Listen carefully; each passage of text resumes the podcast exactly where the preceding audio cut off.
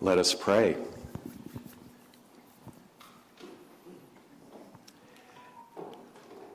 Dear God, keep us from doing anything as if we were walking alone. And help us never to forget that you are always walking with us. Amen. So later this spring, Elisa and I will be teaching a class for our youth group about faith and discipleship and the meaning of baptism. And this, opportun- this provides us with the opportunity to take a deep dive into Scripture from Genesis all the way to Revelation. And to ask a question running through the Bible's sprawling collection of stories, is there a grand story, a golden thread, a divine meta narrative that runs from beginning to end? Thomas Merton, the great Christian contemplative of the last century, says that there is indeed a golden thread. And he says that the Bible is the three part story of relationship with God, communion with God, given, lost, and restored. So today I'd like to uh, make those our signposts our roadmap for my sermon today communion given, lost, and restored. So, first and foremost, communion given. You know, many Christians assume that the Bible begins with the story of humanity's original sin, of our fall, as it were but it most definitely does not. Instead, dear friends, the Bible begins with the story of our original goodness.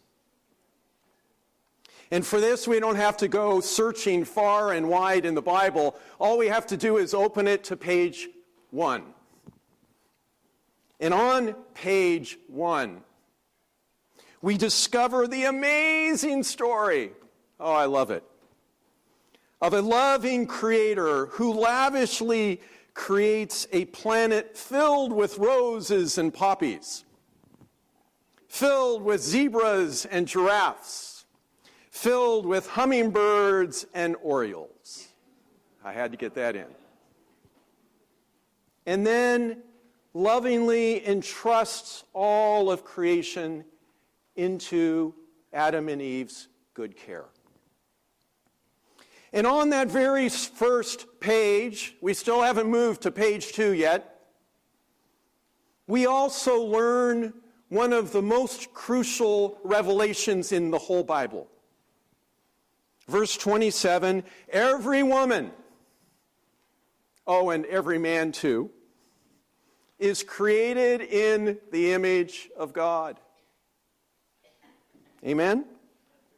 In all of creation, we human beings are uniquely able to image God to one another through our love, through our relationality, through our creativity. And because of this, every single human being has an infinite worth and dignity, not to be earned, but simply to be received and given. And in the Bible's first chapter, we're still right at the beginning. We also discover the two words that God uses to describe these newly created human beings very good. Very good. In the eyes of God, flawed and sinful is not who you and I really are. Let me say it again. In the eyes of God, flawed and sinful is not who you and I really are. It is God's image in us and not our sin, which is at the very core, the nucleus of our identity. Beloved by God is who we really are. And in these first two chapters of Genesis, we see a profound communion between God and Adam and Eve as they walk together in the garden in the evening breeze. Oh, I love that image, especially as a walker. Walking together in the evening breeze.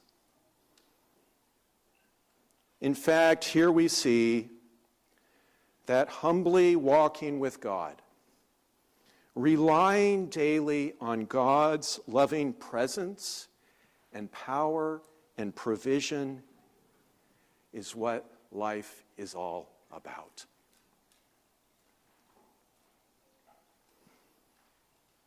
Sadly, now we arrive at our second signpost communion lost. Author Nadia Bolz Weber says that if God's first move is to give us our core identity, then the devil's first move is to throw that core identity on its head, to question it. And in our Genesis 3 reading, I said 3, not 1 and 2. Did you notice how sin, just like cancer, infects and distorts and twists what is good. Adam and Eve, once free in God, now reach for the forbidden fruit of being free from God. Adam and Eve say, Hey, this walking humbly with God stuff is getting old. Why do we need to keep relying on God day by day? How about if we chart our own path, find our own way, choose our own shortcuts? And suddenly, after they do, shame and fear and misery and soon murderous violence with Cain and Abel all enter into the human story. Adam and Eve are suddenly alienated from God, alienated from each other, alienated from their own true selves. And they now cover themselves with fig leaves and hide from God behind trees. wow. This is not just the story of paradise lost. It's the story of communion lost with God as well.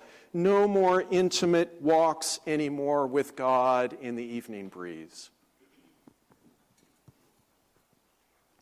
And when we actually read our Genesis 3 story today in the context of Genesis 1 and 2, we discover that sin is actually what makes us less than human. Less than God created us to be. Sin obscures and hides the image of God in each other, prevents us from becoming who we really are.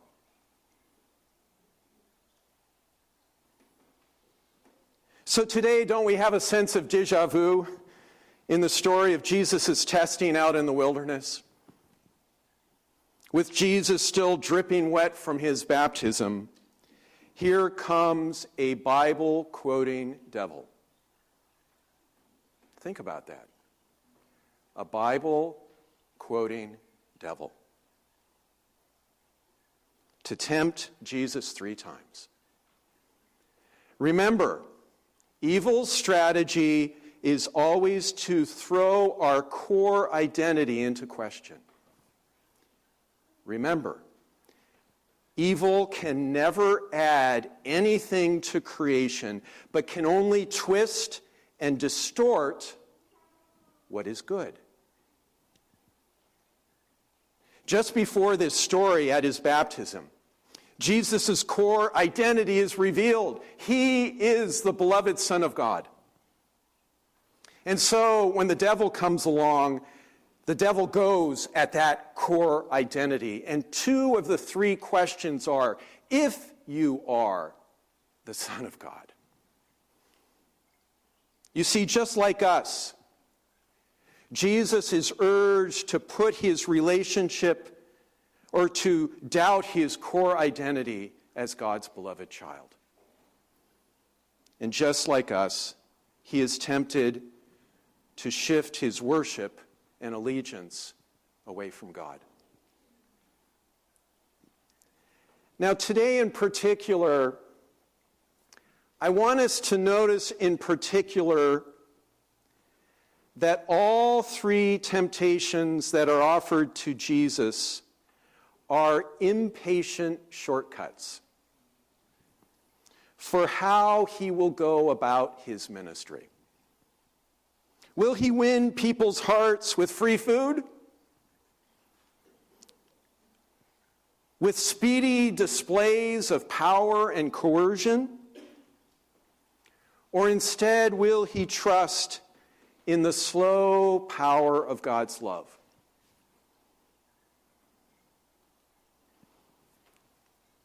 So, dear friends, what impatient shortcuts are tempting us as we enter into this season of Lent? How about as parents? Manipulation, power, coercion, or trusting in the slow power of love? I know those temptations very well. How about his spouses? Coercion, manipulation, power moves? Ouch. Or trusting the slow power of love? How about teachers and pastors? I, I wrote down a list of the temptations that come to pastors. I won't, it's a page long. They're big. The more authority you have, the more temptation. How about our temptations as a church? To impatiently choose shortcuts of efficiency and coercion instead of the slow power of God's love. This morning, this Lent, what is tempting you, dear friends? I sure know what's tempting me.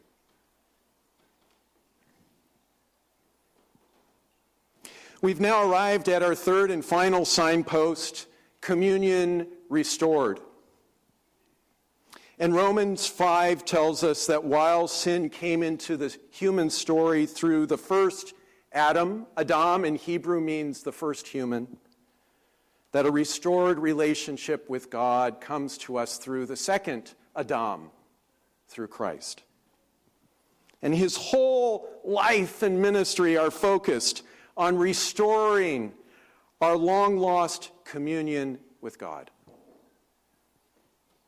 Our gentle shepherd comes to show us what it means really to be human, how to be radically ourselves, to be truly free by walking with God. With God.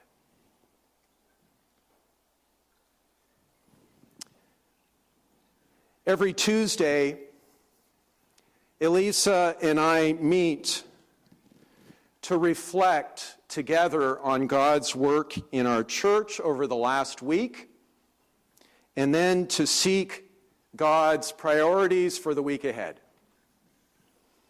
And we always begin with a time of silent centering prayer And then one of us, we alternate by closing with a brief spoken prayer. And invariably, our prayer goes something like this Dear God, keep us from trying to do everything as if we were walking alone. As if it were all up to just the two of us. Instead, help us to remember that we are always walking with you and you with us, and that you will provide what we need day by day.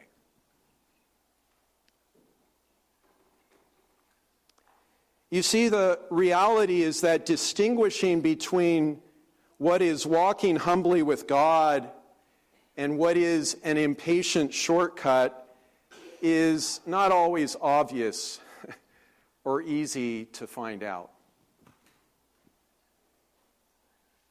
And that's why we need to keep walking together here in this flock.